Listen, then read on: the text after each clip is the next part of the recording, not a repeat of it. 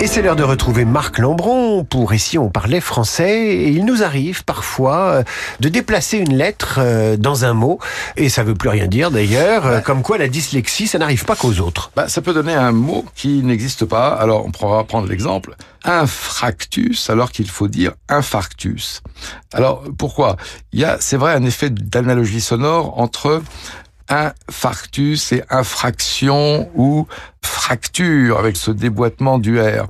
Enfin, il s'agit dans langage médical, en latin euh, médical, d'un infarctus. Donc on dit bien un infarctus du myocarde et pas un infractus du myocarde, qui aurait un côté d'ailleurs infraction. C'est ce que j'allais dire. Euh, hein.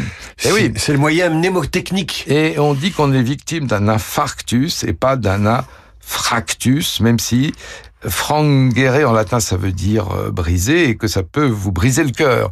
Enfin, restons sur infarctus. Les infractions à la langue française chaque jour avec Marc Lambron et dire ou ne pas dire de l'Académie française paru aux éditions Philippe Ray. Merci Marc.